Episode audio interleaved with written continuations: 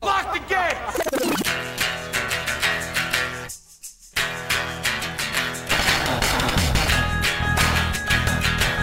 All right, let's do this. How are you, what the fuckers? What the fuck buddies? What the fuck nicks? What the fuck tuplets? If there are any out there, how are you? What's happening? Everybody okay? Are we good? I talked to David Hidalgo from Los Lobos. Yes.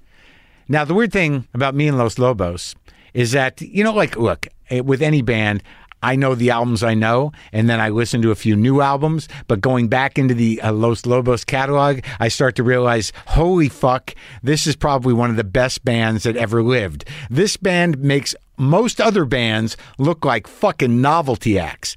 These guys are hardcore pros paying their dues on the uh, on the wedding circuit and dance club, sort of uh, Latino dance club circuit, Mexican music, Mexican folk music, Mexican dance music, doing the weddings. That was like their Hamburg for the Beatles was the you know playing these events.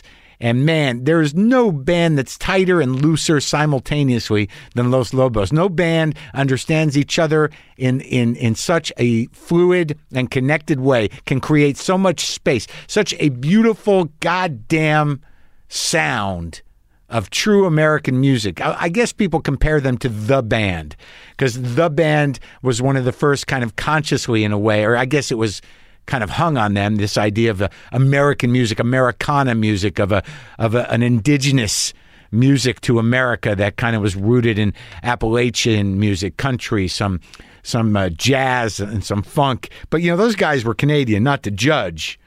And the one thing they were lacking was the the the Latino foundation, the Mexican roots, and that's where the true American music of Los Lobos comes. And you can hear them, you know them immediately. It's it, it's astounding to me that people don't really dig in to the entire Los Lobos catalog. But this new album called Native Sons comes out next month, but I got to listen to it. It's all kind of LA related or based covers of music that influenced them when they were coming up. And I talked to David about it because I was pretty fucking excited about it. Uh, and we'll I'll, you'll hear that momentarily. We also we also have a new segment on the show that we're starting today. It's called Get to Know Tom with Tom Sharpwing. Uh, you'll hear that shortly as well. I would also like to throw a little love to the Sparks Brothers documentary. It opens in theaters tomorrow, Friday, June 18th. Edgar Wright put this together. It's his film, The Sparks Brothers. I don't know if you know Sparks the band. I've tried to uh, lock into Sparks the band. I can't say that I have yet. I did enjoy the documentary. I learned a lot. It was impressive, but I still have not quite locked into that band. And they've done like a thousand records, and there's many different sounds. But it's seemingly that, and I respect them, but I, I don't listen to them. I don't know this if the, that this is necessary for the plug because the movie stands on its own, and it's not a paid plug. It's you know Edgar asked me to watch it. I watched it. I was like, holy shit! I didn't know any of this. I have a few of their records. I'll listen to them again. I now have a new respect for them. But that was the last time I listened to them. Not that you're going to listen to Sparks every day. Enough. Enough. Okay. Enough.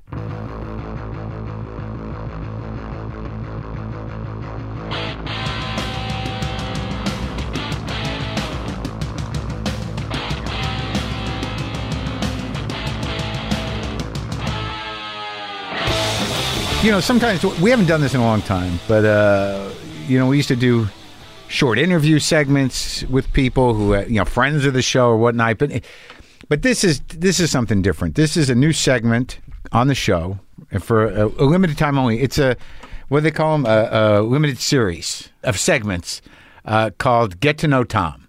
Some of you know Tom. Tom Sharpling's a dear friend of mine. He's uh, he's been on the show many times. He appeared at the beginning of uh, one of my HBO sh- uh, specials, Thinky Pain. We've done several Mark and Tom shows together that you can also listen to. So to some of you, he's not a stranger. But to but the point of this is he's he's got this book coming out. What's it called?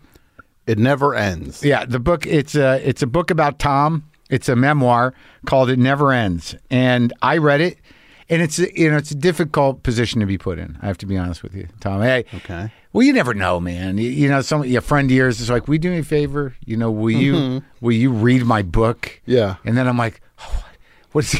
I've been in both sides of that now. For the first time in my life, I'm on the other side of that. where I'm like, what does he want? What do, you, do I have to? Do, I, I can just blurb it without reading it. Is it a blurb or is it? Does he want notes? What am I supposed to do? And but but I read it, and I've done that twice. I've it's it's only happened to me a couple times actually, and I think maybe it's people have sent me books before and I haven't read them, but. I read the whole book, and I, you know, I, I don't know you that long, or, or you know, it turns out not that well even. I didn't know any of that stuff, but why would I? It's not like when we talk, we're professional broadcasters. Yeah, we're we're- generally we're friends, we eat dinner and stuff. But I'm not going to be like, you know, Jesus, what happened? Yeah, you aren't. ju- You don't just go like, so tell us, oh, 10 years old. What was that all where, about? where- what happened to you? Like, why, why? I never even, s- I didn't even, why you like you are? You know what? But the the point is, I guess there's many points, but it's a great book, and and I think we should just sort of um like well, let's just just so people know, like you know, what do you do? You, you I mean, yeah, I mean, I know you host the best show. How yeah, yeah. I host a show, The Best Show. Yeah. which uh, it, I've been doing that for man, 20 years. now. Twenty years, 20 years doing this. and it started on terrestrial radio. Started on uh, uh, station WFMU. Right. and that was uh, standard old fashioned radio. right. and then But like, i- like in the you know in the book, you talk about um, you know how how you you were very excited to get the job. at oh the- my god, I couldn't believe it. It was like you just grow up. Radio was my thing. It like, was? like idolizing and fetishizing just disc jockeys, and Yeah. Oh, especially yeah. when you get into like personalities. Because you're like New Jersey guy, yeah. So, so- I would hear all the New York, Yeah, yeah. all the New York stations, the, I'd the hear early talk guys. early talk guys. Yeah, I'd hear, yeah. Uh, Bob Grant. No, I don't know that guy. He was uh, that's a right wing piece of garbage on WABC, but he was he's one of those guys where it's just like you're really funny Yeah. and great at this, but you're evil. Yeah, like you're right. using it for evil purposes. like so many uh, of them. so many, it turns out. Yeah, I, some of them. Some of the there always used used to be a guy. I had to do an evening show here that was preempted frequently by uh, Clippers games. Like it was a, a live show at ten at night because it Mm-hmm. was some sort of like a placeholder. When after Air America fired me, they put me on on the air. Uh, I can't remember the name of the fucking channel. But it was a night, a night show. Brendan came out here to produce it, you know, for a while. Okay. And but literally, if it was women's basketball season, they had a pre-existing contract with that to Everything. go live. Yeah. So we'd have to wait until the game was over to start our Sure. live show. and we're in overtime. Ziegler was the guy's name, and there exactly there was a right wing guy named Ziegler. Okay. You know, and he was sort of on the same floor, different channel, but like two studios down. Yeah. And the worst, most malignant fucking right wing douchebag. You know, but he was good at Mm-hmm. being a broadcaster. Absolutely. It's they are they are exclusive. Yeah, and right. So I remember there's one time we're at the urinals, and I'm like, you know, you, you, you're really uh, you're good on the mic, man. He's like, really? I mean, I didn't think you would think. I'm like, dude, I mean, you know, you're like, yeah, all right, just take it. You're a horrible human that happens to be good at broadcasting. But you just knew it was going to be your thing, right? I mean, because I know you cover this in the book, and, and it's a, it's a it's a great story, you know. early on you never can dream it could even be your thing. You just love it. Yeah. And it seems like it's a million miles away. Right. Especially pre-podcasting. Yeah. Did you ever imagine this? Did you know, did you ever think? Well, I mean, it's different because you you know you're you're a unique radio guy. But let's let's be honest, just as you were saying, and this is off topic. Mm-hmm. Uh, but Kevin Christie really he framed it in a way that like I never really thought about it. Like that, you know, in light of the podcasting thing, it's like who knew so, so many people wanted to be mediocre radio personalities. Oh my god. It's the craziest thing. When suddenly who knew everybody just wanted to shoot the shit. but it's so terrible. There's some people that like are better at other things, basically doing you know mediocre midday radio style, Yeah. and they're not good at it. No. They're they have lowered themselves to a Right. thing that, that I don't even think they know what that was. It, they've gotten it through like it- it's it's like three steps down. They they're not Yeah. they didn't listen to that and say I want to be that. They want to be the person who was influenced by the person who was influenced by that. And as a comic, you know, going into these places, you always know you're up against these guys, these regional guys, and you go in, you and there's always a sidekick guy. He's like, I used to do stand up, and you never wanted to be that guy. You know, that was like that was if all the things failed. Yeah. you hope you could be the the you know the the chuckle guy. Yeah. the guy you know, you know chiming in on some local radio show. Yeah, it's like in music, it's like the last refuge of the scoundrel in music is you go become a country artist because they'll cause they'll apparently accept anyone that pretends Yeah. that's just like I like country's my favorite thing, and they're just like we like you then, and but in comedy, it's that. Yeah, it was just like, and and now I just like, now I cannot get that framing out of my head. That like, you know, everyone now is just like, for some reason, they they've just forgotten that radio was the end of the line. Yeah, no, not Oh, that not was, some practical way to try to get traction. No, you like Howard Stern used to say it was the lowest rung on the showbiz ladder, It, for sure it is. and it, he was hundred percent right about that. with the largest egos. Yeah. Used to we used to go in, you do these um, morning shows, Mm-hmm. and you're having a cockfight with the, you know like Joe Nobody. Yeah. you know who's like you know he's got the drive time in this, the entire Columbus area. It's like Yeah. this fucking guy, and they're causing you trouble. They're like, we're gonna fuck with the comic. I'm like, I'm just I'm just gonna sell a ticket, dude. and then, but these guys are just meanwhile terrified that somebody's going to just walk in and go like, "Yeah, we're just changing the whole thing now. We now we're playing. uh it's a Latin station now. Everybody out." Like that's hanging over their head every day. All- when Clear Channel was yeah, that that's not I guess that's not happening. It's like that, that that Cleveland story we must have talked about that when I go to do morning radio. and Mm-hmm. Yeah. Uh-huh. I get off the elevator and there's just some sort of commotion. And some guy runs by, he's not wearing a shirt and he looks exasperated. I'm like, Uh-huh. what's happening? And they're like, hey man, just be cool. The the something went wrong with the puke cannon and we're gonna have to move you into another studio. I'm like, what the fuck is happening? I don't- I'm, not sure if you should be happy or sad something was wrong with the. But that was puke just cannon. like the end of it. Yeah. I forget the guy's name. He's the, it was terrible. And we and it's like, yeah, man, we were we had some guy drink milk and then we we fig- altered a, a leaf blower and I'm like, what are you doing? It was like this was like to me this was like the the end of shock radio. Like it, Mm-hmm. the device that you know that they had gone out of their way to to create to manufacture to reinvent some fu- it was ridiculous the puke Yeah. cannon it just blew up every, every- just puked milk all over their studio for no reason and, and nobody can see it. no, also. yeah, and no That's one the other cares. thing. Well, there's probably a video element, but it was just so stupid because there's always nine dudes involved. Yeah. You know, like at those morning shows. Yeah, yeah. There's like Oh! that. Yeah, that's uh, Billy. Will get it. You want something to eat? Billy, get him something to eat. You know that guy. Wor- John Worster, who I do stuff on the best show with, uh, we do comedy stuff, and you know John. Yeah. John, growing up in Philly, would listen to classic rock radio, and Yeah. then one week there was a format change where the the the classic rock station tried to go like punk or like Yeah. like they were going Yeah. alternative. Yeah. And there was this old guy who he would listen to on the station, Yeah. and then he's listening, and now there's this guy on same voice, but now he's calling himself Mo Hawk. And then John called in. He's like, "Wait, hey, are you? uh Aren't you the guy who like you're not? You know that's not your name." He's like, "Yeah, that's not me. Uh, they're making me call myself Mohawk." He's like, "I'm out of here, but it, this is my last week." Radio. Mohawk that an adult has to at some point say like, "I guess I'm calling myself Mohawk today." But it, yeah, but it's just it is a specific talent, and not everyone can do it. And you're great at it, and y- and and it was it was something that evolved. Like the the guys that are good do it like nobody else somehow, and you've kind of figured out this own your own niche with the best show, which is hilarious. And but how did that evolve? It just sort of you just started. I can't remember. I know it's in the book. Yeah. It started off doing ra- starting off doing a music show. Yeah, right, It was right. like because Yeah, I was yeah. on WFMU, primarily a music station. New Jersey. New Jersey, Yeah. Jersey City.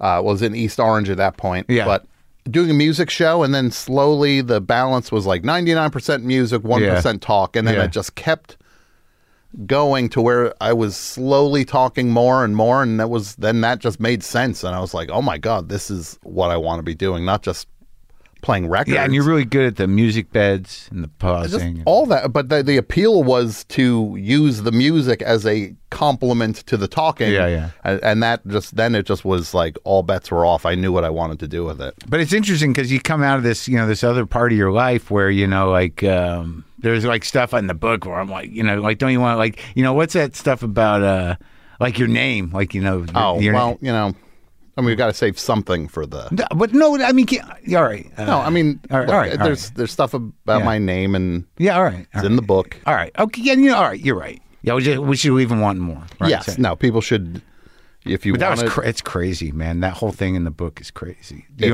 want you want it? no, please just. I mean, All right. No, no, no. talk about some things, other things. I'd. do you want prefer to get come- something to eat or?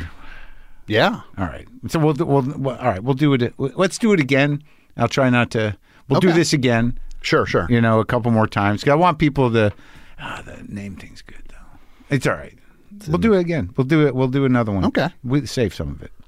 Uh, so look, folks, you can go order Tom's book. What is it called again? It never ends. It never ends. I A, read me- it. a I read it. memoir with nice memories. Is the That- that's the the, the other, I because I now that I know I know what it's referring to. Yes, you do, and that's And- also in the book. All right.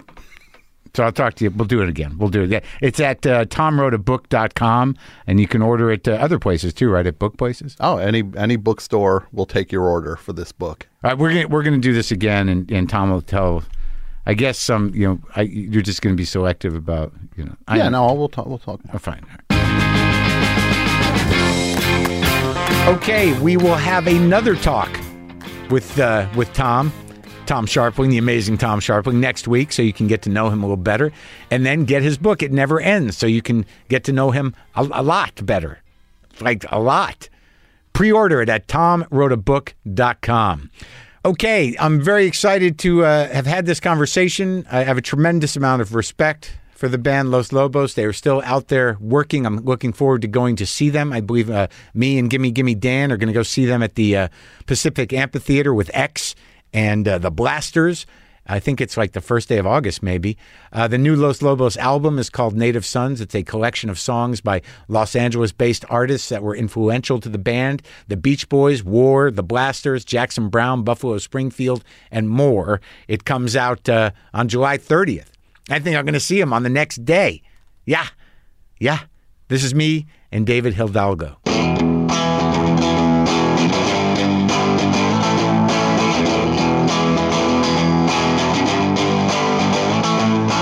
Well, yeah, I get I get weird about sound, so I, I like I'd like this room to be more than it is, but I got to put these panels up so the shit don't bounce around.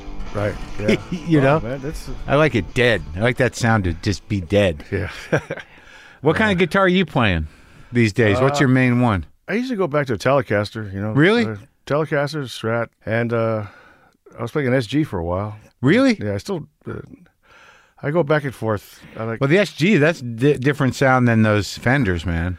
Right? Yeah, It's a little yeah. thicker. uh, yeah, it's thicker, but it's uh, uh, I don't know. The neck pickup on, a, on an SG is just it cuts through. You know. I, Yeah, I yeah. played Les Pauls, and, and I try to get. Yeah. I love Les Pauls too. you yeah. know. Right. And uh, but the SG just had the. It, it was there. It you cut know. through, huh? Yeah. I guess it's because it's just that like that just that humbucker sitting on that the body's so thin. Yeah, Right? I, th- I think there's the whole the whole makeup of the guitar with, Yeah. with the neck, you know, way out here. and- Yeah, yeah, yeah. You and know? I, I have like that that one. I got it. That black one, Uh-huh. that Captain Kirk one. He he sent that to me. I'm not even that great a guitar player, but I try to get as many guitars as possible for free. Yeah. you're one of us. That's how it works, man. Yeah, man. Mm-hmm. I talked to Steve Miller right a few uh, about a month ago because he released this uh, this movie of a, of a concert he did in the '70s, and they're all Uh-huh. playing these ridiculous guitars, Ibanez guitars, and- Right. And, one of the, one of the guitar player had a Music Man, and I asked him, I said, "What the fuck was with the Ibanez and the Music Man?" He's like, "Gibson and Fender wouldn't give us anything." So we took what we could. The, Yeah. the Ibanez said they'll make us anything. yeah, Yeah. the Iceman. Yeah, yeah, yeah. right. That's what the the one with the big hook on it. Yeah, like it, like it, yeah. co- it was their version of an explorer, kind of. Right, Yeah. yeah. that's what they were playing. Yeah, I remember that. Two of those. so do you guys? You are y'all still live in L.A.? I'm in Orange County now. I've been out there for 16 years. Oh yeah. Is it nice out there? It's nice. It's you know, uh, it's pretty uh, sterile. Just I mean, it, it's okay. It's all right. You, you, well, you sound like you, you didn't have a choice in the matter. Well, I had a little more room out there. Uh, Yeah. bigger yard. Yeah, you yeah. know. I have grandkids now, so they need Oh yeah, yeah, yeah. So you need to to run around. run around. But you guys, you started here. You grew yeah. up here. Yeah, I grew up in LA. Yeah. What part? Well, East LA down uh, by the Long Beach Freeway, by uh, Uh-huh, you know uh-huh. out that way. Yeah.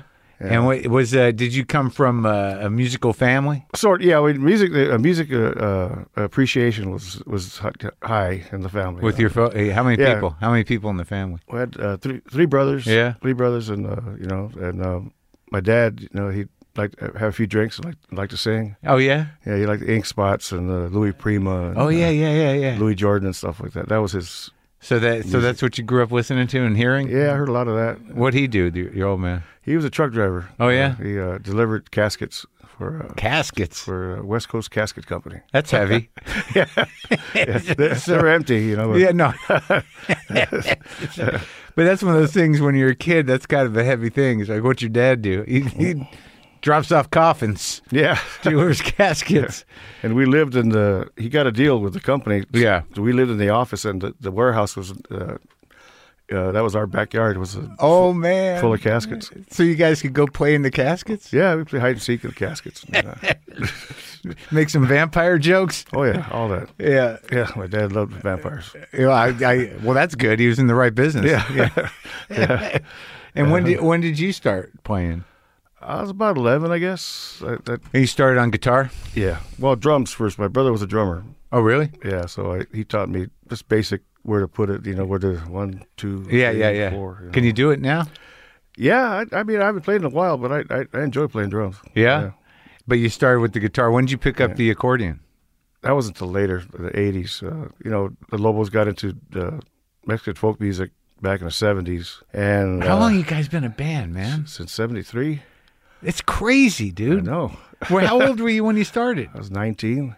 And it's the same dudes. Yeah, same four guys. Yeah. I don't know how we did it. It's and you all get along still. For the most part. Yeah. Yeah. yeah. I mean, the, I mean, I listened to the new record. Well, I'm a, I'm a big fan, and I hadn't like I, there were some records I hadn't listened to in a while. But it's like, it, what's amazing about you guys is that like even with this new record with the Native Sons, with all these covers Mm-hmm. except for the one out the one new song. I mean, even though they're covers, and even though we know some of them, somehow or another, they all sound like you. You know what I mean? Well, like that's good. it's good. You know, like that, and and it's all through all the music. It doesn't matter what style of music you're playing, which is sort of an amazing thing. You know, it's a it's a testament to how connected you all are, and that that just comes from fucking being together since 1973. It's like what is that? 50 years almost. Just about. I think. Yeah, probably this year or next. uh, Well, it's coming up. That's In a couple crazy, years. man. Yeah. So, well, how when how does it start? You, so you're in high school or what? Uh, just out of high school. And you're all just you're playing. You got at that point you're just playing guitar. Yeah, And you pretty meet the where do you know the other guys from? We all met in school. Uh, Oh yeah, in high school. high school. Yeah. One of our one of the friends. He's not in the band anymore, but uh, uh, he went off. Uh, he's like a year older than I am. Yeah. Uh, and he came back from uh, college break. Or something, Yeah. And uh, he'd got into uh, uh, Mexican folk music, Uh huh. and it was you know come down and, and play. You know we're doing this stuff, and, I- and I'd never. I mean the music was around. I thought you know it But was. that, not conjunto music, but Mexican folk music. yeah, more like uh, like the regional stuff Okay. from uh, like uh, you know central Yeah. Mexico. you know. Oh yeah, yeah, yeah. A lot of strings and you know, violins and Uh-huh. no accordion. no accordions. Right. So, you know, uh, I always wanted to play mandolin, you know, so I Yeah. thought that was a good excuse to, to learn because I couldn't, we couldn't play violin. Right. So we were trying to play the violin parts with the mandolins and, uh, And you figured out mandolin on your own. yeah, we just kind of, you know, little by little, you Yeah. know, you know, song by song. So that's so you worked out a Mexican folk uh, li- set list. Yeah, we had about five songs and we, we'd play, uh, Just uh, you and that one guy. no, it was Caesar was there. And Yeah. Then, then I, I invited Louis down. Yeah. And then uh, through Louis, Conrad came down. So before you know, it, we had five guys and five guys and five songs. Play, playing Mexican folk music. Yeah. What'd you do with that? But we looked more like canned heat. You know, we Yeah. all had long hair and beards, and You like canned heat? I like canned heat. They were great, right? Yeah, they were That, really- that Wilson guy could sing and play that harp. Yeah, Didn't you do? Did you do something? You did a. You did that record, man, with the guy from Canned Heat. Oh yeah, uh, Hound Dog? Hound dog. Yeah, Holy shit, that's a great record. thank you. Yeah, What you, you can't get it on iTunes though. yeah. I don't know. Uh, well, I had to find the CD. he owns the rights to it, so I mean, and, and he passed away, and I don't know what his family's doing with it. What's his name again? His name was Mike Helby. Was he with the Canned Heat from the beginning? No, he was later. Later, on, right? yeah. Because like I, like those guys at the beginning were I didn't realize it, but they were all like uh, there's a couple of those bands back then. I think Butterfield too that were just so they were like blues nerds. Yeah, yeah. They, I mean, they're record collectors. Yeah, Uh, deep in. Yeah, Yeah. So so how'd you wh- wh- when did you make that record? that was in uh, mid '90s or something. I think. And what? How'd that come about? Because that thing was like there. There's no record that sounds like that, man. It's kind of very deep, deep groove. Well, we uh, I met him through a, a friend that had a music store out in the, the Whittier area. And uh, we just started talking, and he had a, s- uh, Mike had a studio at his house. Yeah. Uh, I guess uh, the, the inspiration or the influence was uh, uh, Jimmy Reed Yeah. and uh, Donna Dewey. Oh yeah. Those are like uh, I don't know Donna Dewey. Well, you should look in, look into Don and Dewey. You'll, you'll uh, Sugarcane Harris. Yeah, yeah. Uh, he plays the electric violin. oh wow. Yeah. He's okay. the first guy to come up with electric violin. Okay. He took the stylus off of a record player and put it on the bridge of a violin and plugged oh it no in. shit. Yeah. So that was the that was the inspiration, Yeah, 'cause, you know, we wanted to do blues, but we didn't want a harp player. And- right? and you wanted to do it uh, So we did simple but dirty. Yeah, Yeah. And you know, like Jimmy Reed is like the is as deep as it gets. He's great, man. Oh, it's- yeah, great poet too, man. Just the way he, Oh yeah, yeah. the things he said were beautiful. Yeah. And Did she- you ever get to see him? No, I never did. No. So you guys are playing Mexican folk music. Yeah. And uh, what what did you realize? Like that, there's not a, a, a big future in this, or what happened? Well, we didn't know, you know. Uh, what was it? What was the scene? What were you doing? You were playing parties, or well, it, it started off, you know, playing, uh, you know, uh, they called them tamaladas, you know, where they'd uh, little tamale parties. you Yeah. know, you know, for like at the VFW and stuff like in that. the neighborhood? yeah, around the neighborhood. And, Yeah. uh, and uh, we met, uh, who became our manager for a little while. His name was uh, Fernie Mosqueda. Yeah, Uh, he- he wor- he worked with the LA City Schools, yeah, and uh, he's the one that thought, hey, man, you could, you guys could do, uh, you know, you could play.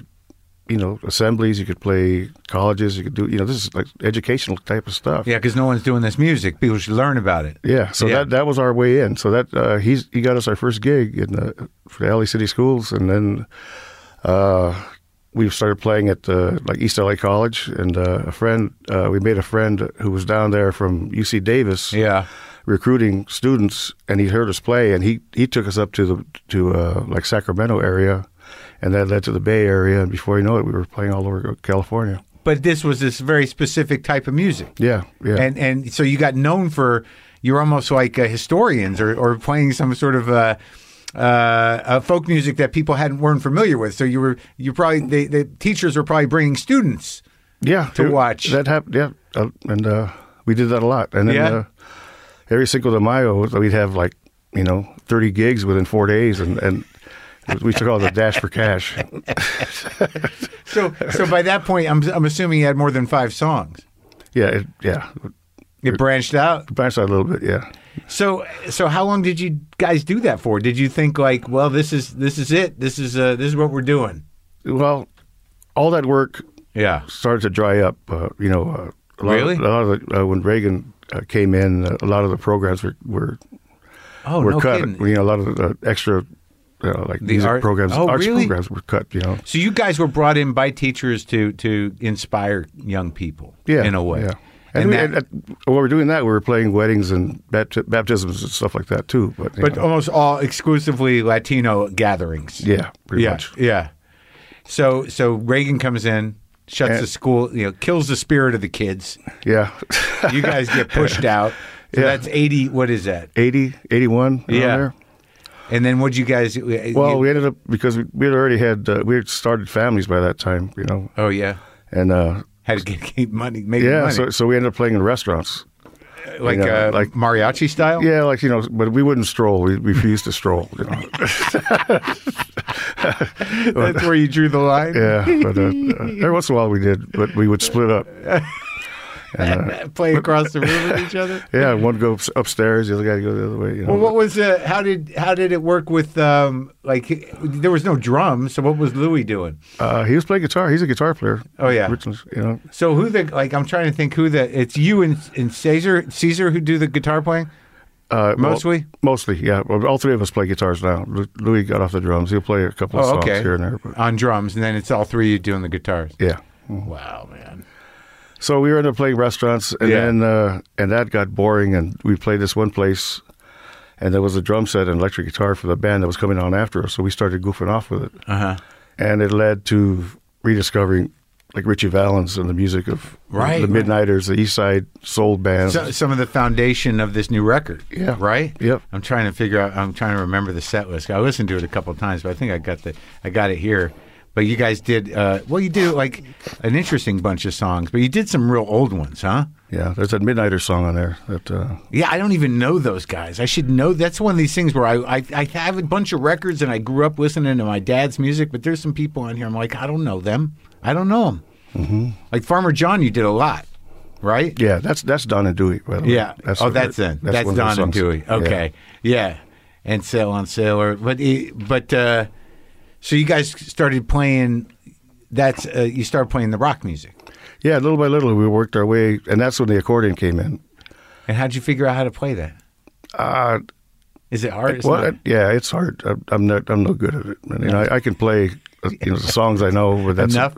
Yeah, enough to Yeah. get by. But, uh, uh, um, well, you know, but we we're listening to all this music, and uh, and uh, Ry Cooter had done this record with uh, Flaco Jimenez. You know, you heard that record. heard that record, heard Yeah. the way Flaco played, then I started looking for his records, and you know, just an Yeah, yeah. amazing accordion player. Right. Oh, that's so sad. So you picked it up. Yeah, and I tried to. He was my uh, inspiration, you know. And then uh, a friend of mine, he had an accordion in it that he he bought. Yeah. and it was just sitting in his closet, so he loaned it to me, and I, I just started, Figuring it out. yeah, song by song again, you know. Well, it's a vibe, right? It's a feeling. Yeah, it's it's a good thing. It's It's- it's, beautiful. So then you make the shift into sort of like old style rock music and and conjunto music. yeah, Mm-hmm. Yeah. yeah, And you, and all you guys could sing in Spanish, so it worked out. yeah. There we- That was important. yeah. so so what what what was the shift? So then you shift from so from uh, restaurants to bigger weddings. Yeah. Now you've got you've got you got drums. People can dance. we could play the reception and the dance, you know. But how you must have done that for a long time. We did I it. yeah, we did it for a few years, and uh, uh, and then at that time was when like the roots rock thing started happening, came out of the punk rock movement, you know. Sure, but you I know, have like to the assu- like- blasters and people like that. Yeah, but like I have to assume that that time you guys spent together because you're still together now, but that time was almost like the Beatles in Hamburg, where you're just knocking out these gigs. You're probably doing like four or five a weekend, right? Yeah, something for a like that, few something. years, and you're practicing. It's like it's like that's where all the dues were paid, so you guys were become like one mind, you know, in terms of how Mm-hmm. you play with each other, right? yeah, yeah. That's pretty much how it was. So the and so when the roots rock hit, well, that was a weird time, right? Because there was this there there's all these different types of bands playing simultaneously, like the Yeah. like right because like I've talked to Dave Alvin, Mm-hmm. I've talked to John Doe, I've talked to Rollins, I've talked to a lot of cats who were around then, Yeah, but uh, there was definitely like a roots rock thing, but then there was like insanity, right? There, Yeah. and they were you were kind of on the same gig, and sometimes there would be uh, crossover, right? yeah. It, it would be you know the circle jerks and uh, uh, you know blasters and we'd play or. It was just all over the place, or they, or Joe Liggins, uh, you know, from the, Hun- the Honey Drippers, uh, the, Uh-huh. the old uh, kind of like uh, uh, uh, Louis Jordan era musicians that lived here in L.A. That, So Right. they would play gigs and uh, Really, yeah, they, or on the the same night? same night, you know, And what, so, like, what was the vibe then? So you you're coming out of uh, playing these weddings. So how does it? How do you transition? Who pulls you into that? Like, how does that happen? How do you start doing those gigs? Well, it was you know uh, I think just the the idea of playing uh, you know restaurants for the rest of our lives like uh, scared us. You know, it was like man, you know. And at that time, w- when the Blasters were doing their thing, and everybody, uh, Sir Douglas Quintet had reformed, and uh, Did so you do a Sir Douglas Quintet song? no, we didn't. We uh, we're doing all L.A. type stuff. Oh, what, you like that song Mendocino? Oh yeah. Oh man, that's so. Yeah, we got good. to be friends later on. You know, got to- Doug? got to, know Doug. Yeah. really. Did you play with him?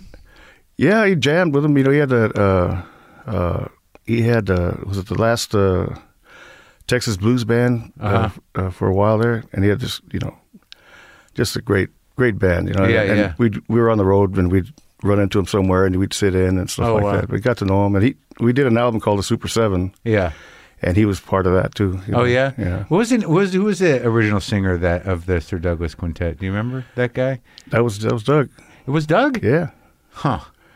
yeah, he was the writer and the singer, and then uh, Augie Myers was the the triplets Oh, yeah, yeah, organ yeah. player, the, That's the, great, the box man. player. Man, it's a great band. I, I I don't know for some reason I thought Doug was uh, just a guitar player, but he sang. He did all the singing too. yeah. Yeah. So okay, so you didn't want to. You knew you're staring down the barrel at a lifelong restaurant gig, and you're like, "Fuck this." Yeah, so then that's how we we went to uh, uh, Conrad's garage. and We made it because we were playing Richie Valens stuff by that time, and a few maybe like uh, Farmer John and Yeah. and and the, and a few uh, uh, like conjunto music, you know, with, Yeah. with accordion. So we made a cassette and took it to uh, uh, the country club in Reseda.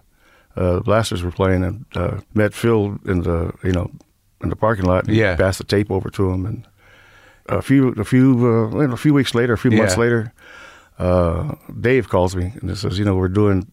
They were kicking ass at that time, and they were like, they, did, they were doing five nights at the whiskey. Oh, wow. And so they asked us to open one of the nights Yeah. and that was that was our big boost right there. So That we, was it? we owe 'em, you know, we owe those guys. And that, wa- yeah, well, that was uh, so. Like, I would assume if they were playing five nights, they they had pretty solid following of those Yeah. type of uh, those kind of retro minded people. Must have been kind of a kind of a roots half rockabilly looking scene, yeah, Was yeah. it? punk Yeah. rockers and rockabilly people? and Yeah, all- yeah. You know, it's uh, dressed up, greasing the hair up, yeah, doing the thing. homeboys. Everybody was there. Wow, that must have been exciting. It was cool. What'd you guys lay out? What do you remember the songs? Uh, Like, what was it? Were you do Richie Valens or did you do? we like, did. uh, I think we did. Uh, Come on, let's go, and uh, Oh, that's uh, great. Little Susie, yeah, and then we did uh, Farmer John, and, Yeah. and we did the the, uh, the polkas that we play. We Oh, s- yeah? that we still play. Yeah, The- and we how used to the- do them faster because you know try to.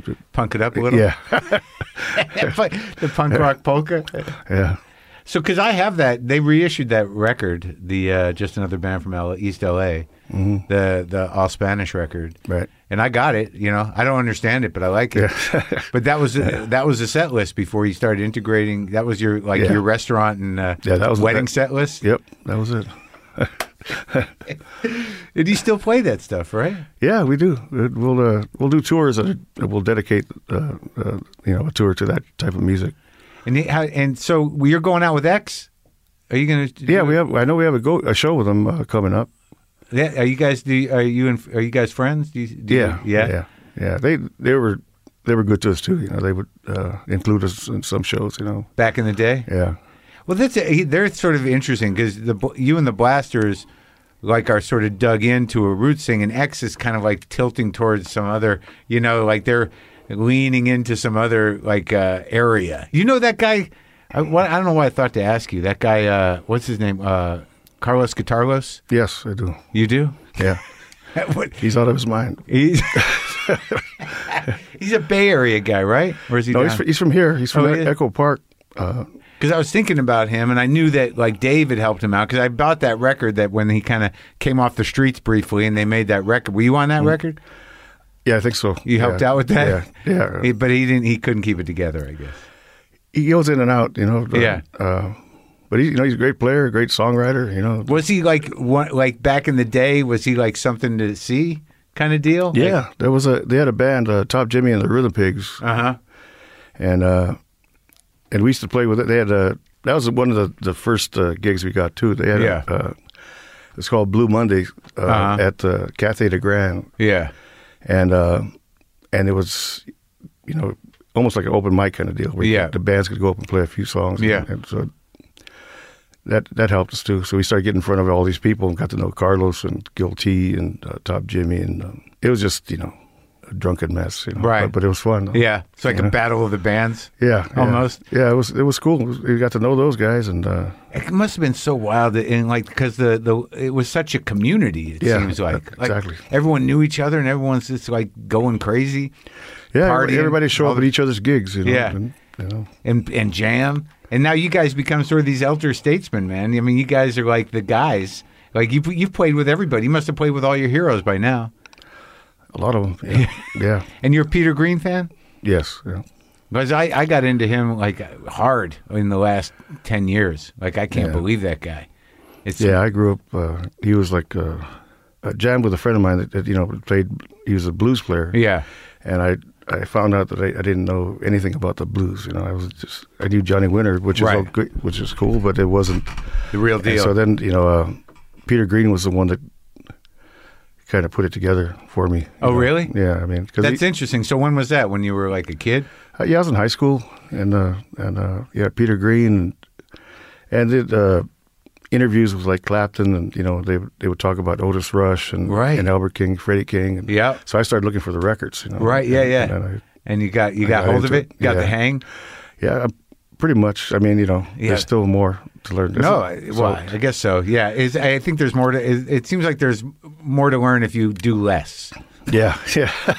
That's the thing. That was the big. Uh, that was the lesson. You know, th- you know, space. Yeah, man. You know, Well, you guys certainly know how to take that space. It's kind of mind blowing because you can go you go back and forth, but even in in the stuff you guys play fast, there's such a a, a unity of, of of rhythm that I don't know what it is, but it's it's kind of amazing. I and I know people have compared you guys to the band before, but it seems like like when I listen to you guys.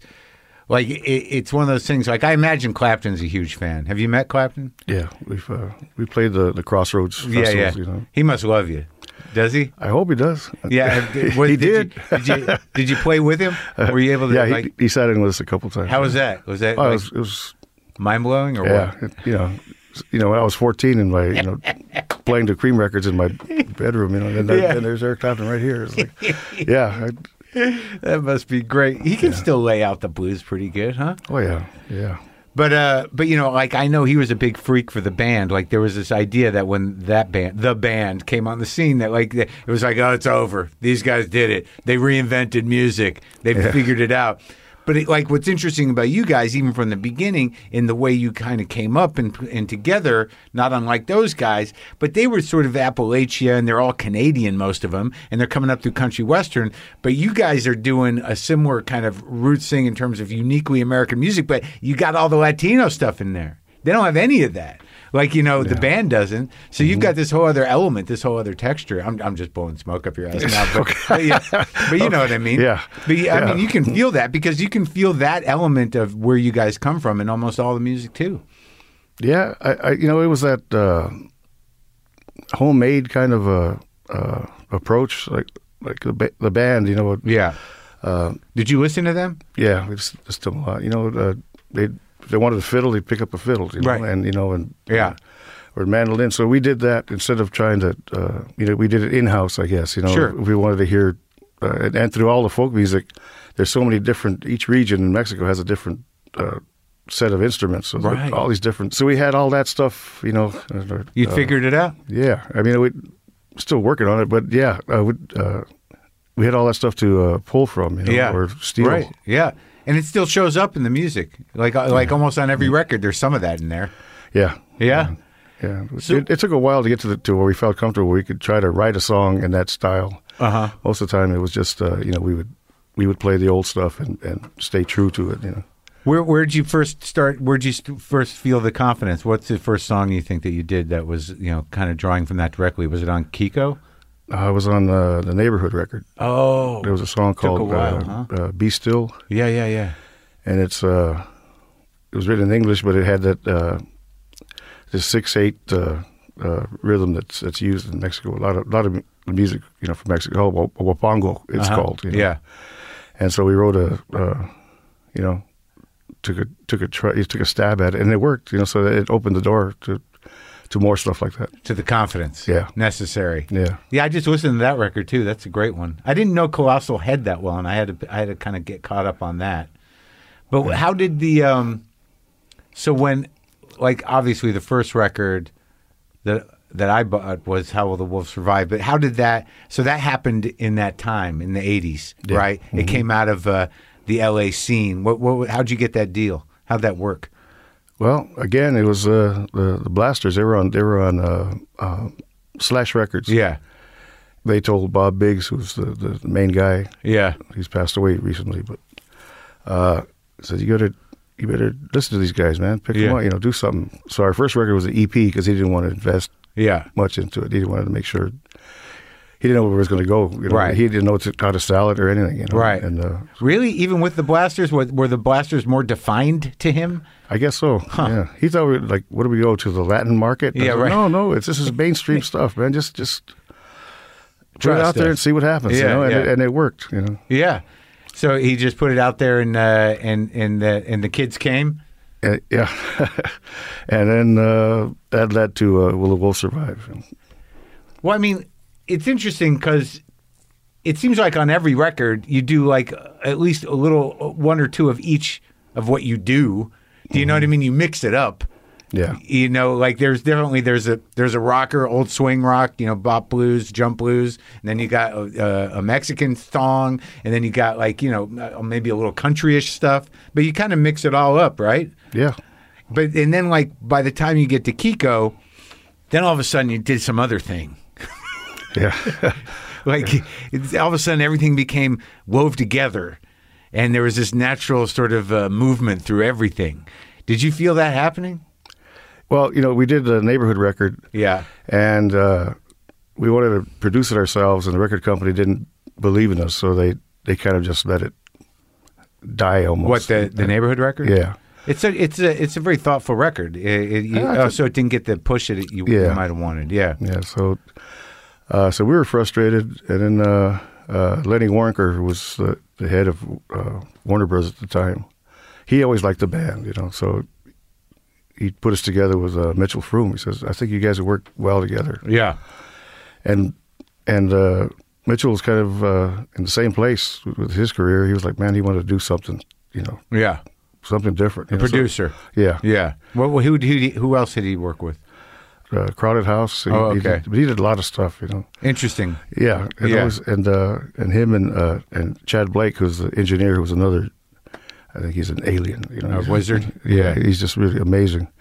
So uh, we all got together and had the same mindset. Let's do something that you know. no one's ever heard before Yeah, and we knew Louis and I. We knew uh, it's a good uh, opportunity to you know write some write some stuff that we haven't done before. Try to write better songs or different songs at least. You know? Yeah. and then that's uh, and it, it seemed to work out. Well, so that's interesting. So that the guy who's as a producer was he brought a whole other point of view to it, right? Because he had his own way of thinking. If he did crowded house and stuff, it's not. Yeah. you know, he's not just like doing rock music. He's got a vision of some kind, Yeah, right? yeah. got his own point of view, and the engineer's a wizard, and then so that kind of, you know, uh, encouraged you guys to to take it to some other level. And what was the process of, of, of writing that? Because I mean, it's pretty much universally seen as a, a, a masterpiece of a record. Did you feel like how did you approach it differently on that record? Well, like the first the first one was stuff that we played live, and then uh, well, the Wolf Survive. We, that's when we started. Okay, we have to write some stuff. you Yeah. know? we can't just play covers. Right. So that let got the ball rolling, and uh, the difference was we didn't rehearse. We didn't uh, uh, go into you know uh, uh, pre- pro- pre-production or whatever you know. Right. We Because you, just- well, you weren't taking it on the road, so No, Uh, you, it was all studio work. Yeah, so we'd, we'd come up with a, Louis and I or Caesar, you know, Yeah. he'd come up with songs and uh an idea, and we would take it to the studio and we'd throw it together there, you know, Right. Uh, just build it build it from the bottom. and let the guy use the studio like an instrument. yeah, And so that was probably the difference. You guys weren't just working like as a like a grinding out songs as a band. You're Yeah, kind of using yeah. the space differently. yeah, that's it. That's what we did. Yeah. Uh, and it worked, uh, you know. And then having uh, Mitchell's, uh, you know, point of view or listening, you know, he, he helped us refine a lot of the stuff. Oh, yeah? And, and uh, and then Chad just uh, you know Yeah, we're yeah, yeah, recording yeah. through uh, you know exhaust manifolds and stuff. Really? You know, yeah, he had all these uh, crazy ideas. You know, To make weird sounds. yeah. Or I tell him, you know, I'd say, man, this could use some uh, backwards guitar on this song. So he flips the tape over and he goes, okay, go. you know, I didn't know it was that easy. You know, It's easy if you got a guy who knows what he's doing. yeah. Did you guys know weights back in the time in the day Uh, around that time was when we met. around Kiko time? Yeah, Yeah. Is Yeah. he a fan? He must be a fan. yeah. He's he's a good friend of ours. You know. Yeah. Yeah. Well, he does kind of weird shit with exhaust manifolds and you know interesting Yeah, I sounds. think it, it was uh, Chad worked with him too. So Oh, they- really? Yeah, so they uh, so that was the connecting tissue. they got they got weights doing the exhaust manifold, so now less well, but everyone's doing the exhaust manifold. yeah. And like after that, like what did you were you guys able to tour a lot of those songs? They seem tricky to play. And, and do you play? What do you play? There's a couple ones on there. D- What's on your set now Well, oh. from well, Kiko? we still do Kiko. Yeah, yeah. Uh, uh, Train. This train don't count. Train, we do Yeah, that. Yeah. Uh, Wicked Rain, oh yeah, yeah, yeah. Just a Man. We could do most of them. Not not all of them, but we could Yeah. do most of them. Yeah. How, how often do you tour? I mean, like before COVID, were you guys Oh, going we out? were- yeah, it was crazy. It was. You- it seems like you never stopped playing. We didn't. It was. Uh, it was getting uh, getting real tired. You know, It was like to the point where it's like it was nice. To have, good to have the work, but it was a. Around around the time, I remember our last gig was March 9th of, Three days before the lockdown. yeah, Yeah. because we were supposed to play. Uh, uh, I think we were, we were supposed to go to uh, San Antonio or something, Yeah. and then uh, uh, our drummer at the time, uh, his wife uh, worked for the city of Pasadena, She- Yeah. and she says, "No, man, this is this thing is. They're not telling you everything in the news. This thing is serious, man. You guys shouldn't go anywhere."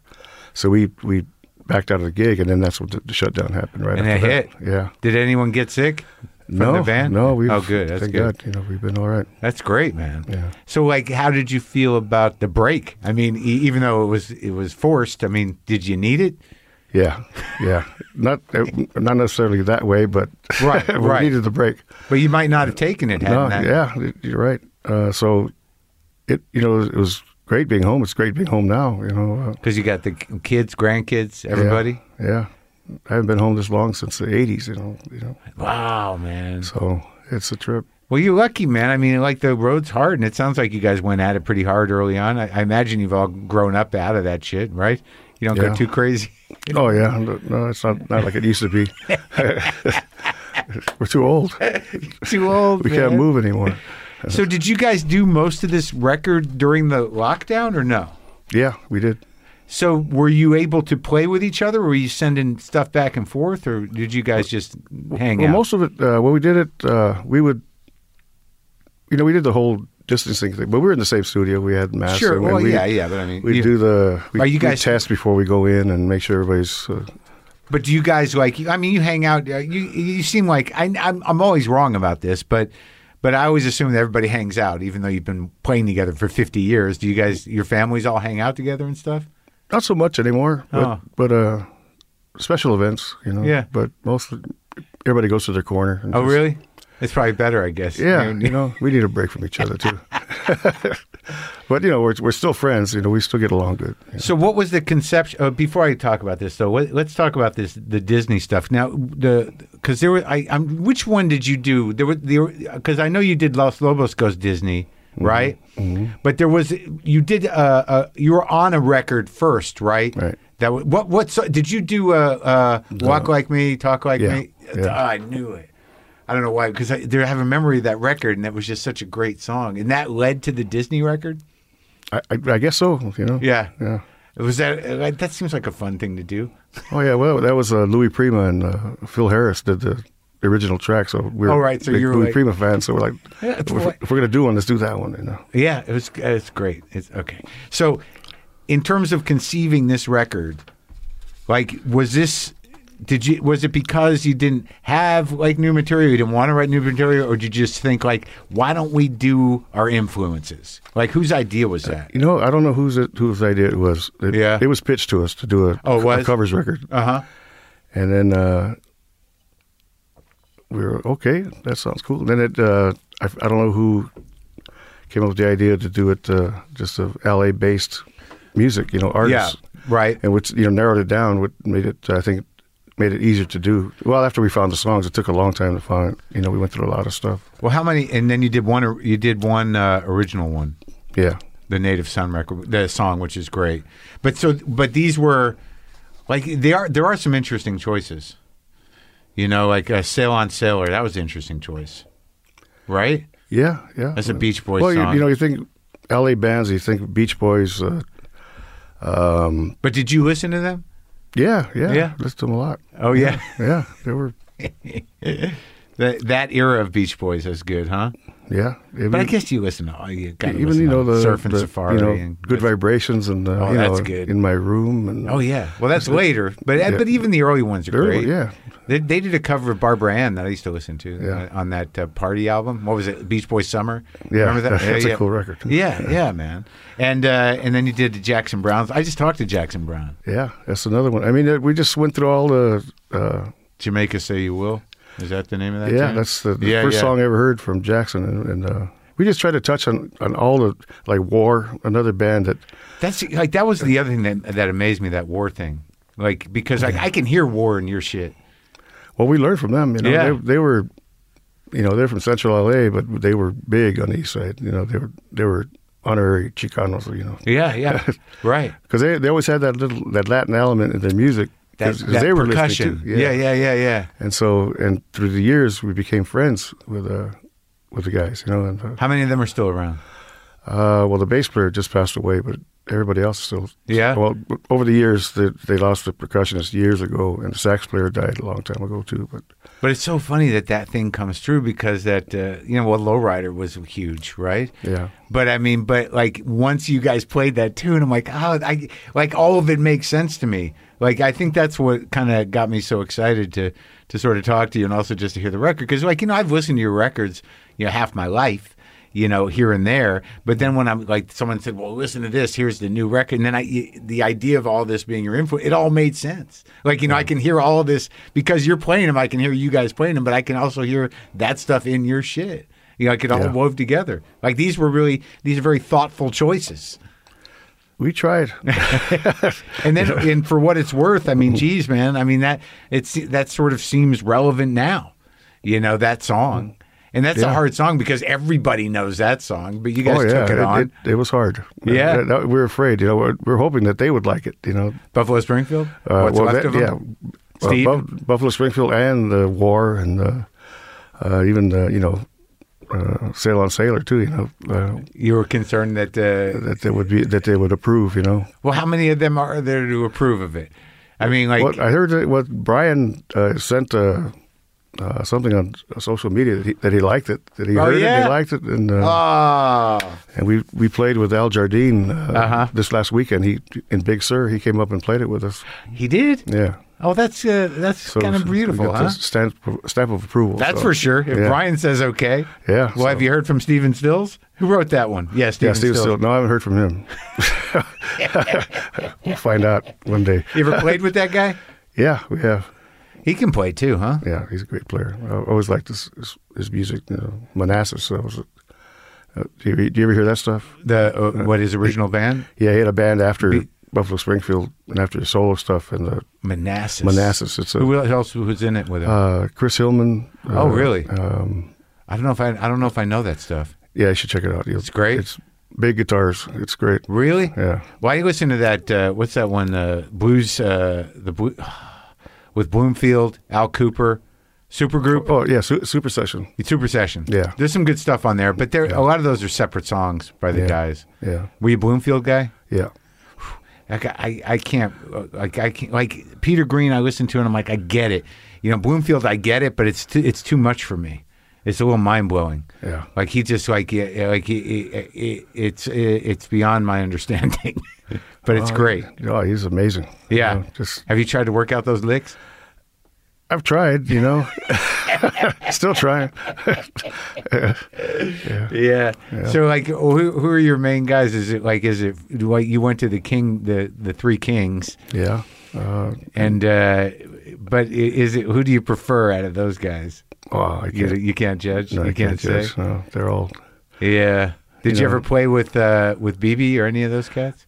But we've done shows with him, but I Yeah. never actually played with him. Never sat in with them. No. Who were some of the guys that you know from like you know your heroes o- outside of Clapton that you were able to play with? That that's blew Uh, your mind. Did you play with Stevie Ray? Yeah, we did. That must have been something to watch him play right up Yeah, close. that was. Uh, we were first time we met him. We were in uh, in uh, Lund, I think, it's uh, in Swe- in Sweden, yeah.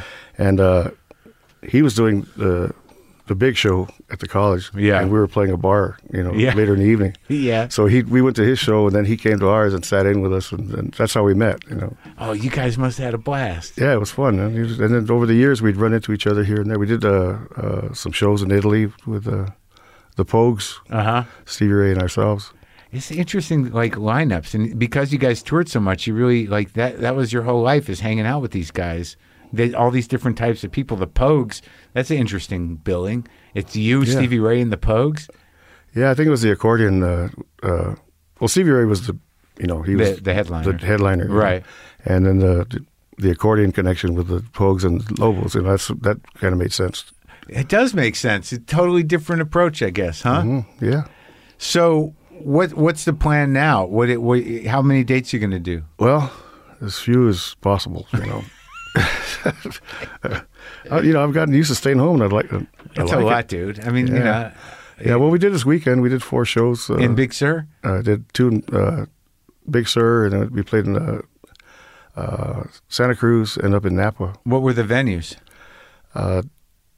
The Big Sur was just a was small uh, outdoor amphitheater, Uh-huh. and uh, uh, Santa Cruz it was uh, at the Dream Inn. It's a hotel where they, uh, we played poolside, and people they they rent. Oh, I saw. I They- think I saw some uh, some footage of that. They're up on the balconies and Yeah, stuff. yeah. It worked out all right. Yeah, It- yeah, we did it earlier, you know, when the COVID COVID was still the lockdown was, was Uh-huh. tighter, tighter, so that was the only way we could we could do a gig. Uh huh. We did some drive-in gigs, but it's little by little it's opening up. And, Yeah. But uh, Oh, he did the driving gigs. yeah, Ugh. I, I'm a comic, and I, I just was like, I can't do it. that's got to be hard. I can't do it. And you stand there and wait for them to flash their lights. You can't connect with anybody. No, no, I couldn't do it, man.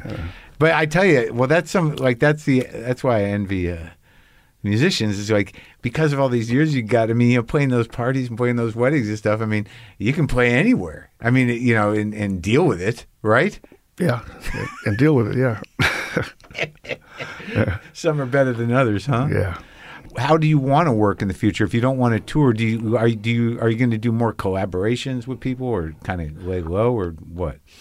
Well, it, it's See how it it's comes. still yeah, it's kind of up in the air still. I Yeah. mean, we we will be doing more shows, but I hope you know we'll try to spread them out and and not kill ourselves like we were. Oh, it's just it's sort of astounding how much like how many things you were involved with. Do you look back on it and just go, "Holy shit"? Yeah, you know, I feel grateful. A lot of been able to uh, play with a lot of people that uh, you know, we've admired over the years, and uh, Yeah, it's- it's been good. Uh, yeah. Well, I mean, I, I wish you continued success, and I and I love the record, and it was great talking to you. Man. Well, thank you, thank you, man. Thanks for thanks doing for it. having me. There you go. The new album, Native Sons, will be available July 30th. I, you know, when when we were walking out, I asked him if he had any strats because I have a strat, and we were talking guitars on the way to the car. I said, "You got a strat? You got an old strat?" He's like, "I got one. I got a '58." I'm like, "Oh, really?" He's like, "Yeah, Jerry Garcia gave it to me." I'm like, "No shit." He says, "Yeah, we were playing with the Dead." And he said, uh, "Do you got a, a Strat? Do you, you want a '58 Stratocaster?" And Hidalgo says, uh, "Yeah, it's a little out of my range, man." He's like, "No, I'm going to give it to you." and he gave it to him. He said he keeps it in the locker. So uh, he's got Jerry Strat. There's a little trivia. Now I will play my Stratocaster. Not a 58. It's like an 87. Not impressive.